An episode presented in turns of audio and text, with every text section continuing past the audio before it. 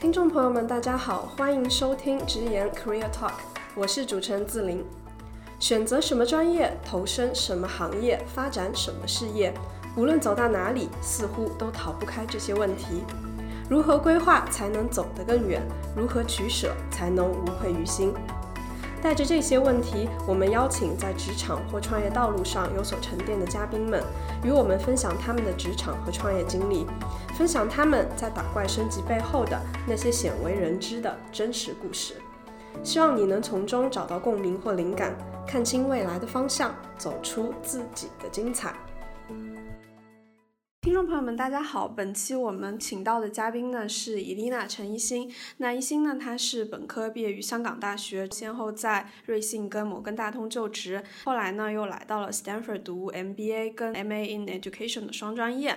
那现在呢，我们在 Stanford 的校园里面跟大家一起录制这一期的节目，先请 Lina 跟大家打个招呼。哎，大家好，谢谢 Lin 今天给我这个机会跟大家分享啊。然后我们先特别概括的回顾一下伊丽娜整一个学习成长的一个经历吧，就在大学之前的。我是出生在安徽一个城市叫马鞍山，是钢铁城市啊。从幼儿园、小学读到五年级。在我六年级的时候，随着父母的工作调动吧，从安徽去到了福州，然后在福州读完初中和高中，高考之后呢，很有幸被香港大学全额奖学金录取，在浙江大学先委培了一年。那个时候因为香港是三年学制的，然后需要多读一年的高中，这样的一个机制把我们放在了这个国内的一所高校，先读大一，然后再去香港。在浙江大学读完第一年之后，我就去到香港大学完成了我的本科的学业。嗯，你当时应该是高考状元是吗？我是听另外的朋友说的。不是不是，呃，我们市我在我们市排第二名。哦，明白明白。然后其实当时考得很好的话，有不一样的选择，比如说可以来到国内的学校，也可以去选择去港大。就是当时为什么会选择去港大？嗯，当时我在国内也有选择可以去北大，嗯，然后学的专业也跟香港比较相似吧。为什么要去香港大学这件事情，其实是有挺多的考虑的。第一个是因为我们觉得它是一个英文的教学环境，除了中文课以外吧，所有的课程都是用英文教学的。所以在这样情况下的话，能够觉得有更开阔的国际视野，能够锻炼以后。不管是在职场啊，还是在个人的这个发展方面的话，都能够有更高的起点和更国际化的平台吧，这个是主要的一个考虑。第二的话，就是因为香港大学当时给了全额的奖学金，我觉得是一个很好的机会。再加上当时整个的面试，因为港大的知道录取的过程中也有面试啊，整体的感觉觉得这是一个非常 professional，然后很有底蕴的一个学校吧。因为港大跟国内的清北复交其实都是相似吧，都有一百多年的历史。所以觉得，哎，这也是一个很好的选择。当时就选择去了香港。嗯，明白。第一年的时候是在浙大，那你们在浙大的话，比如说专业的配置啊，然后呃学习生活啊，你跟我们大概分享一下。对，我们在浙大的这个编制会比较特殊一点，我们叫做委培生，然后跟不同的专业的学生其实是呃单独管理的。我们主要是作为一个单独的群体，和其他的委培生一起上课、选课，然后进行一些学生的活动。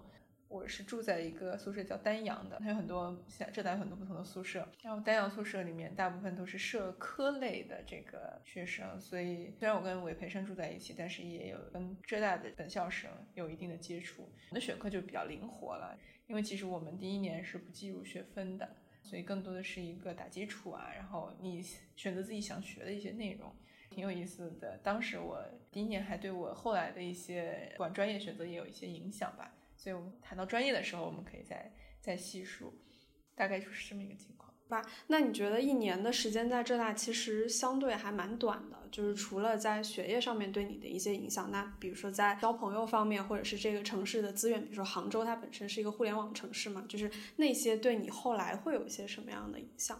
当时杭州还没有真正的发展起来，那当时还没有发展成一个很大的科技的城市，虽然阿里巴巴在那个时候已经有了，但是。它整个的生态还没有做起来，所以并没有太多的被人注意到吧。对于我来说，我觉得一个很重要的点是在于说，当我选择去香港的时候，其实它从一个体制来说，或者是社会的发展角度来说，都是一个很不一样的一个环境。如果你又是从高中到大学的改变发同时发生的话，其实会比较的有挑战。所以当时能够在国内的一个大陆的一个本科先过渡一下，我觉得其实还是一个挺好的经历。另外，老师说就是在中国有很多的课程是比较深的，这样教的也比较难。你如果去国外的一些课程体系里面去上的话，你会发现会轻松一些。对，所以我当时学了微积分啊，学了线性代数啊，还学了一些编程课程。到后来就发现，其实哎，真的学的挺深的，基础打得不错。然后再加上我在那个时候也认识了不少这段的朋友，然后对后来的发展也是有一定的帮助的。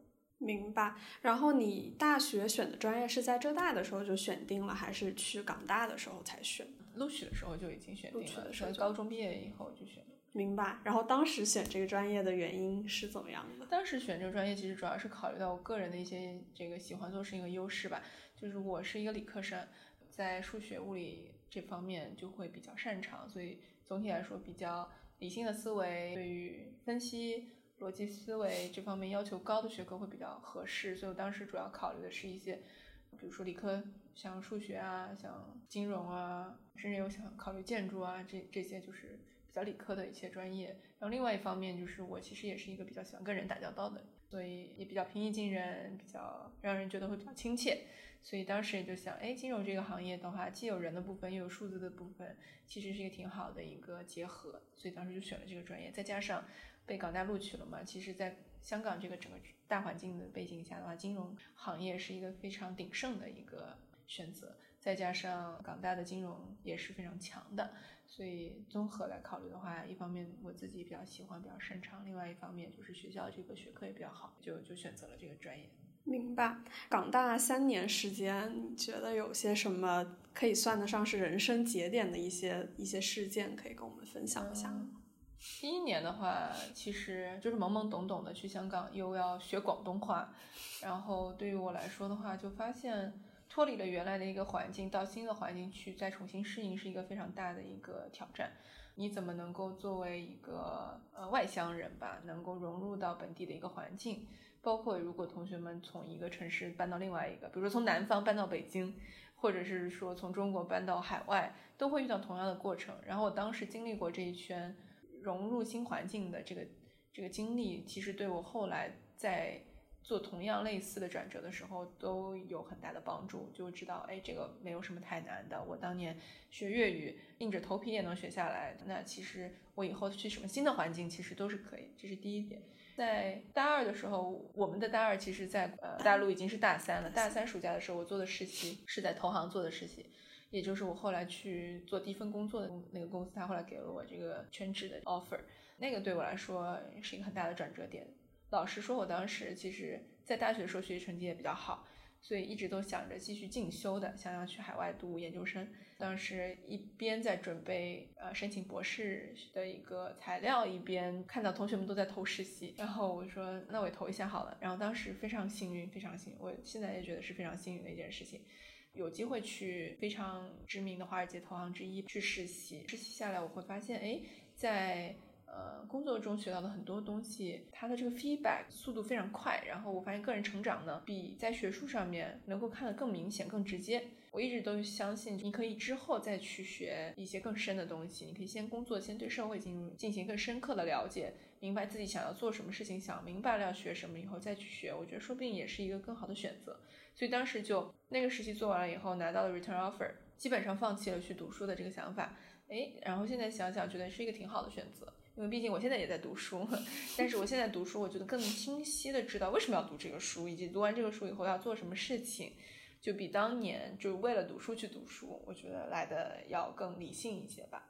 那其实整个大学期间你就做了这一份实习，没有再做别的？呃，大一的时候做了一个很短的实习，是在是在中信银行，当时做了一个实习。还有做了很多学生工作吧，加入了像大学的 CSSAUD，我们叫中国学生学者联谊会，大概就是说从大陆过来的学生们自己办的一个大陆生的学生会吧，有大概三届加起来一千多号学生，嗯，在这个学生会里，我当时帮着学生会的整个团队去设计了不少的项目，运营了很多事情，也对个人的整个领导力啊，加上组织能力有挺高的提升的。OK，好，然后关于大学阶段，你觉得还有些什么就是想给那个学弟学妹们他们分享的吗？嗯，不管是学业也好，实习也好，还是就是其他方向的。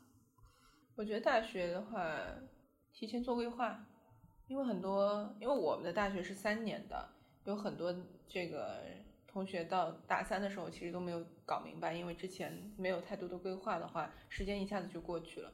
所以我会鼓励同学们在上大学的时候，甚至他上大学的那个前个暑假就开始思考吧，自己想要做什么事情，有一个清晰的规划。一方面的话，这样的话你会目标比较明确，不会把自己弄太累。你会知道什么事情是最重要的，一定要做好。比如说 GPA 很很重要，学生工作，然后实习。如果你是申请的话，可能就是去做一些 research，做 RA 这些都特别的重要。当然了，如果你会觉得还没有想明白自己要做什么事情的话呢？其实最重要的第一步，可能先探索一下自己兴趣在哪里，多选一些不同的课程，利用这个成本最低的试错时间吧，去搞明白自己是什么样的人啊，喜欢做什么事情。一旦这个事情，当然你永远不可能一下就想明白，所以你在边想的过程中，你开始规划一些自己要做，比如说大一暑假做什么事情啊。大二做什么事情啊？是要做比赛呢，还是那暑假的时候可能做实习啊？如果申请研究生的话，你可能跟教授去联系，看能不能跟他一起去做研究啊。所以想明白自己要做什么，然后提前规划特别重要。嗯，明白。哎，那你当时的提前规划的话，是你自己非常自发自主的，还是说其实学校他们也提供了一种氛围，然后一种环境，或者是有这样的老师助教他们在帮助你们去进行这样的规划吗？老实说，到现在，同学们上大学基本上没有什么人会帮你做任何事情。你的同学肯定是对你影响很大的，但是你选择和什么样的人一起交朋友也是你自己的选择。所以，大部分还是要靠你自己去驱动整个自我的规划，其中也包括一部分让身边的朋友都是和你一样积极向上、很认真的在规划自己的大学四年的生活的这些同学吧。我觉得这个很重要。讲到毕业，你就拿了那个 return offer，然后留在香港了。对，第一份工作做了多久？第一份工作做了一年半。当时投行的工作，当时是帮助金融机构去上市和并购的，一般都是大陆的一些企业在香港上市啊，或者是去海外买一些资产，学了很多的东西，技能、职场的一些软技能吧，硬技能、软技能都学到了很多。当时工作也很辛苦，其实因为正好遇到了一个小金融危机。裁员非常厉害，我很有幸没有被裁，所以剩下来的人就会工作量翻倍，也加速成长吧。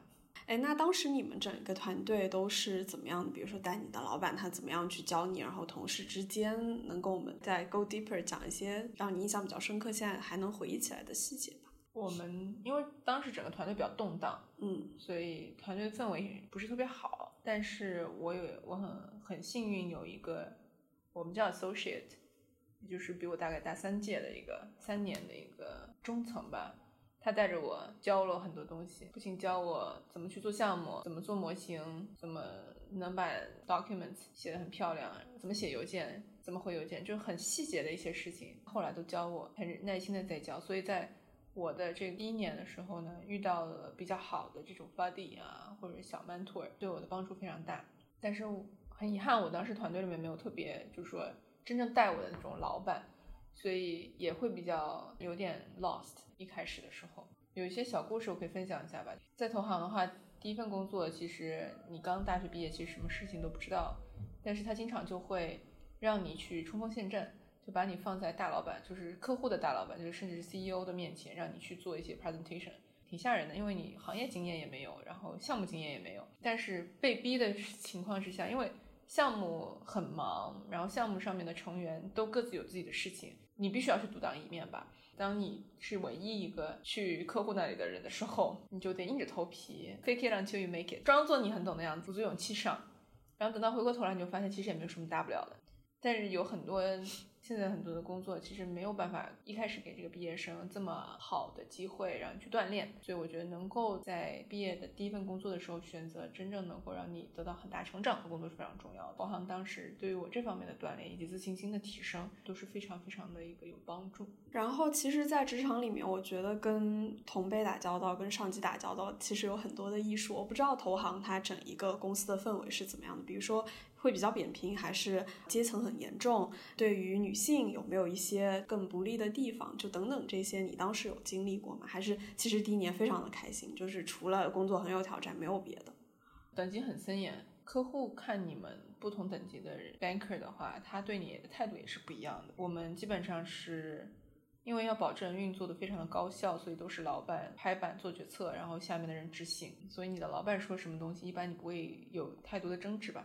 上面做决策，下面执行，这样的这个工作的氛围，其实对我来说，我不是特别特别的喜欢。但是就是久而久之，觉得其实我还可以做很多的事情，但是没有办法，因为老板要去做老板的工作嘛。但一开始的时候，正是因为老板帮你做了决策，其实你可以看到什么是对的一个做事的方式。反而你有一个榜样在前面，教你晋升学习的机会，其实还是挺挺有帮助的。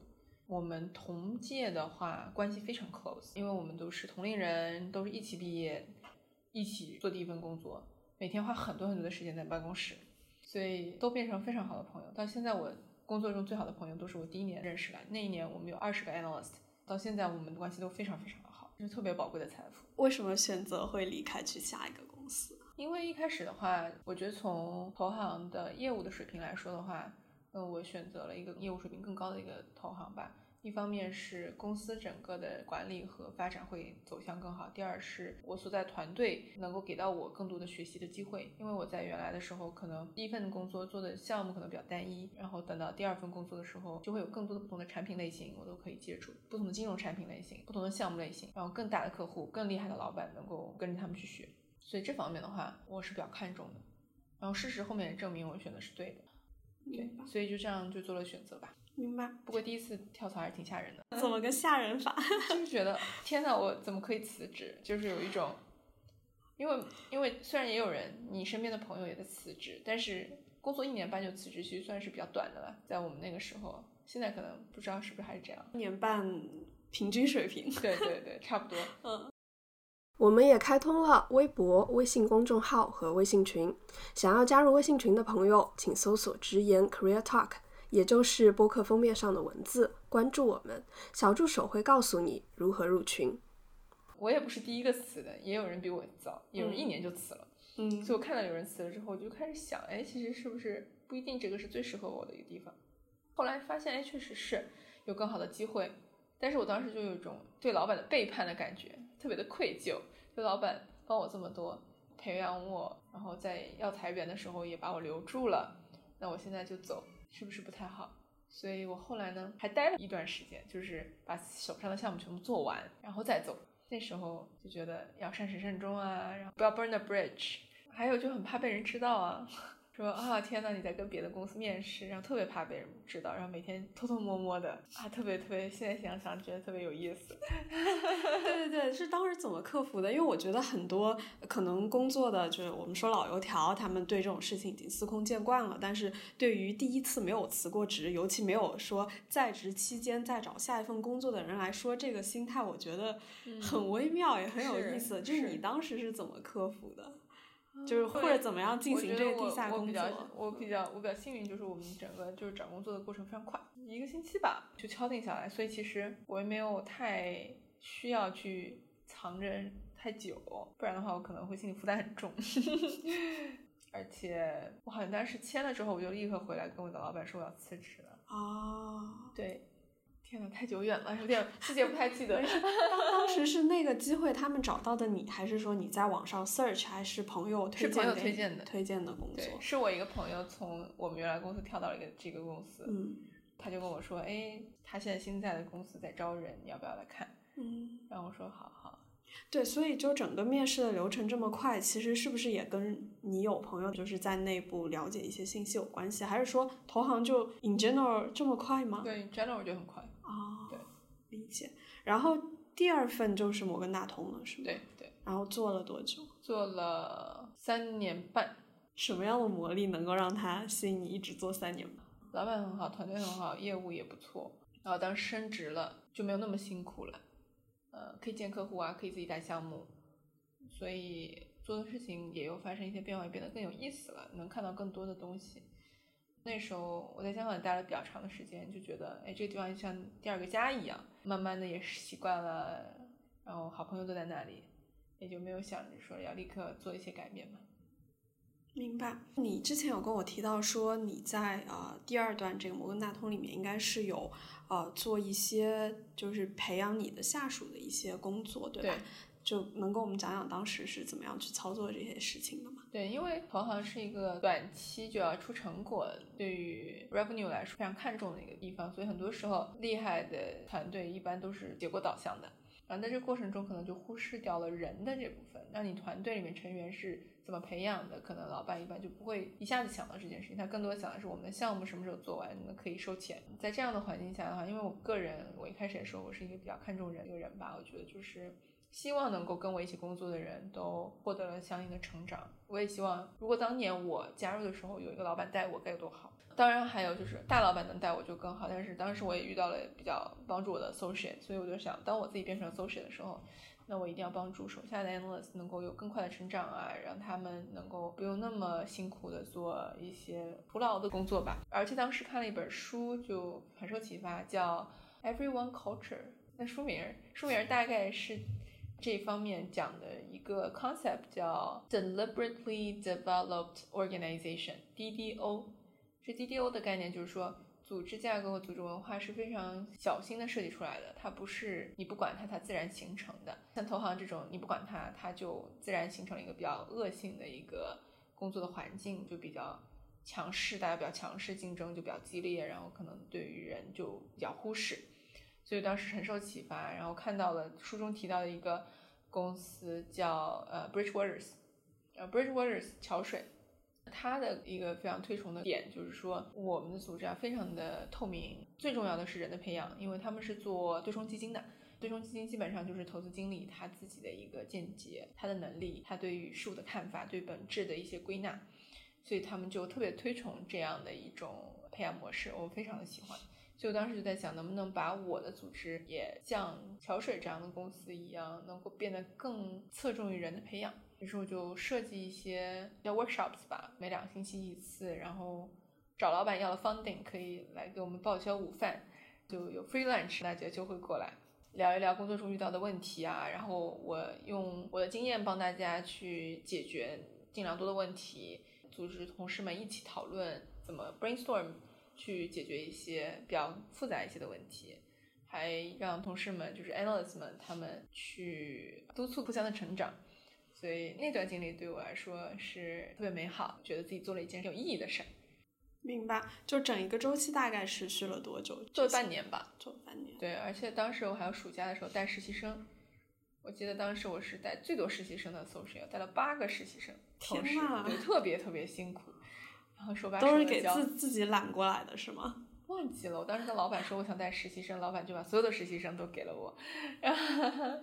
对，当年实习生招的就特别多。明白。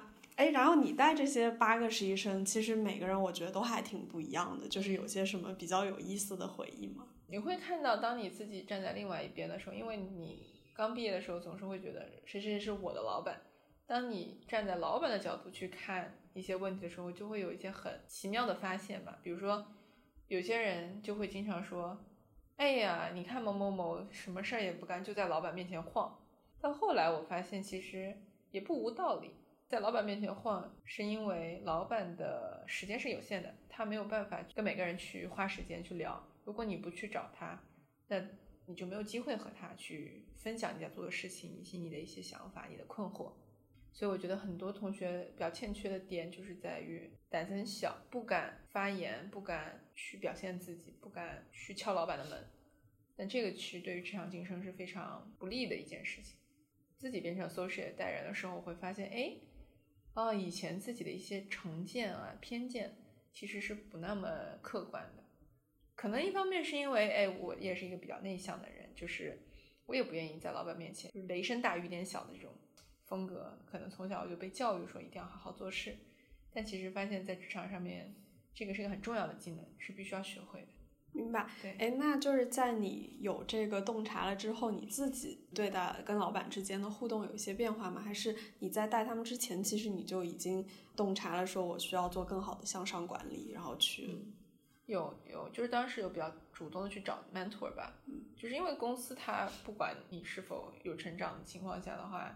你必须要自己把这件事情去推动，所以当时就去找一些和我比较像的所谓的 role models 吧。到现在我们关系都很好，前两天才还在给他打电话，一打打了一个半小时电话，岳阳电话。所以经过自己的一些努力的话，你会发现，哎，老板很重要，并且能够在关键的时候帮你一把。到你离开了这份工作，他还能跟你保持很近的关系。嗯，对我觉得这个是你不去做就没有，但是你去做其实也没有那么难。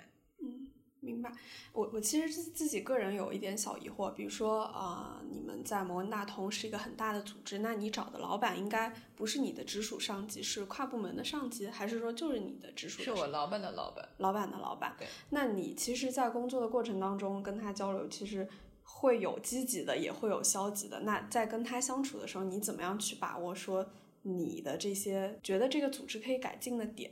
然后你会比较小心翼翼的跟他交流吗？就是这个尺度怎么把握？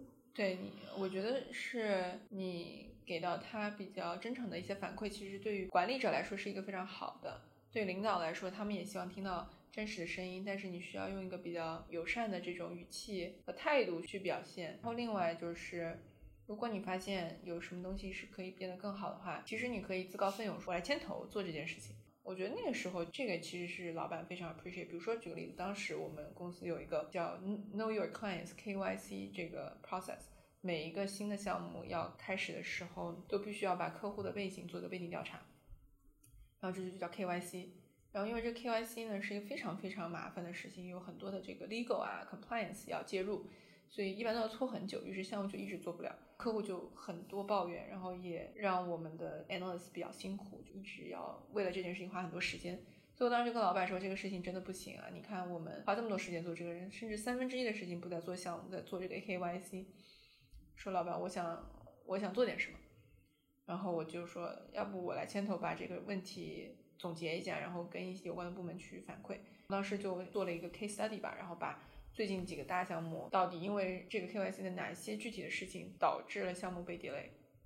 然后后来跟我们整个亚太区的一个管 committee 去 present 我的这个想法，后来也有一些成效。所以你工作中发现的问题，并不一定真的是一个零和的，并不一定说你遇到了不高兴的事情，就是老板会去拿它说事儿吧。其实有一些可能是一个双赢的，就是你得到了这个锻炼机会，你也帮助组织做了一些更优化的一些改变。明白，但其实你在推动任何的改变跟提升的过程当中，我觉得会遭遇阻力啊、然后有很多人可能大家就觉得现状挺好的，你就是干嘛就改这些给我们找事儿做。我不知道你当时就是做这样的改变的时候有没有遇到阻力，以及你怎么样去消解这样的阻力？肯定有一定阻力的，因为在大组织里面，不同的部门他们的利益是不一定是一一致的嘛。如果这个问题到很长时间都没有解决，一定是很难去解决的。所以我当时发现，就是一是你要从全局出发，然后第一最好的是你能够拿到 senior 的一些支持，从上往下推是最简单的。如果这件事情没有那么容易做到的话，第二你就要站在对方的角度去想问题。比如说你说那个某某部门做事情的时候，你觉得他们的做事方法不够好。那你就要去能够理解为什么他是这么做事情的，站在他的角度帮他想怎么样能够想到一个更好的方法，他们也更高效，顺便你的工作也完成了，这就是一种艺术吧，管理的艺术。当时慢慢就学到了沟通该怎么沟通啊，你怎么样从对方的角度出发，即使你有一万个对的理由，如果只是从你自己的业务部门出发的话，人家是不会被说动的，因为对于他们来说只会给他带来更多的麻烦。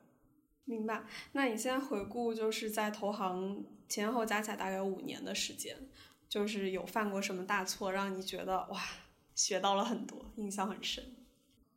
没有什么特别的大错。刚刚刚才提到，就是说尽量 upward management，我觉得是一个很重要的。就可能一开始我觉得太闷头做事儿了，没有有全局观，这个是比较明显的一个点。然后第二个点，我觉得可能就还是因为比较拼，所以可能身体没有养好。啊，我觉得这个其实当时也是一个疏忽吧，就觉得有足够的本钱去熬夜啊什么的。后来 发现也不是真的是这样的，多锻炼，多多吃健康的食品，多睡觉。啊，听到了一些弦外之音，明白。然后后来离开投行就开始做教育了，对，是就感觉就是突然急刹车，然后调转头奔向了另外一个方向。但我不知道是不是有长期埋了一些伏笔，然后有有有，我父母都是老师，我从小就知道我以后会做教育，只是不知道是什么时候，是四十岁还是三十岁，还是更早去做教育。我对于教育这件事情是有执念或者有理想，呃，希望能够帮到更多的人，因为我觉得这在所有的职业里面是最有影响力的一个职业，因为从人出发，它有辐射效应吧，每个人都会影响他身边的人，并且你的影响越深远了，这个 triple down 就非常非常的厉害。但是在投行也是觉得，就是这个组织文化对人的培养太不看重了，所以当时觉得应该是时间去找一个让我觉得能够有更多影响力的工作，然后对人的培养会花更多的时间和资源。所以就来读 MBA，然后也去一些教育的企业里面去学习，然后看到了挺多好的例子。当然，对投行的一些当时的现象也有更深的理解，因为组织文化和业务它是紧密相连的，就你不能说凭空一定要强拧着说要把这个组织的文化变成一个跟它并不匹配的环境，也不能算是急刹车吧。但是确实是从外界来看的话，可能是改变比较比较大。但是我从内心很早很早以前就知道自己会做这样的选择。我们今天聊的差不多，因为本来还想继续聊聊 Stanford 的这段经历的，但我觉得可以另外再起一个 topic 来聊这段经历。好，非常感谢伊琳娜今天的分享，我们下期再见。谢谢林。本档播客是由宁波大学人文与传媒学院的校友及在校生联合出品的。参与本期播客筹备的工作人员有孙志超、钟玉婷、洪玉慧和胡佳丽，感谢你们。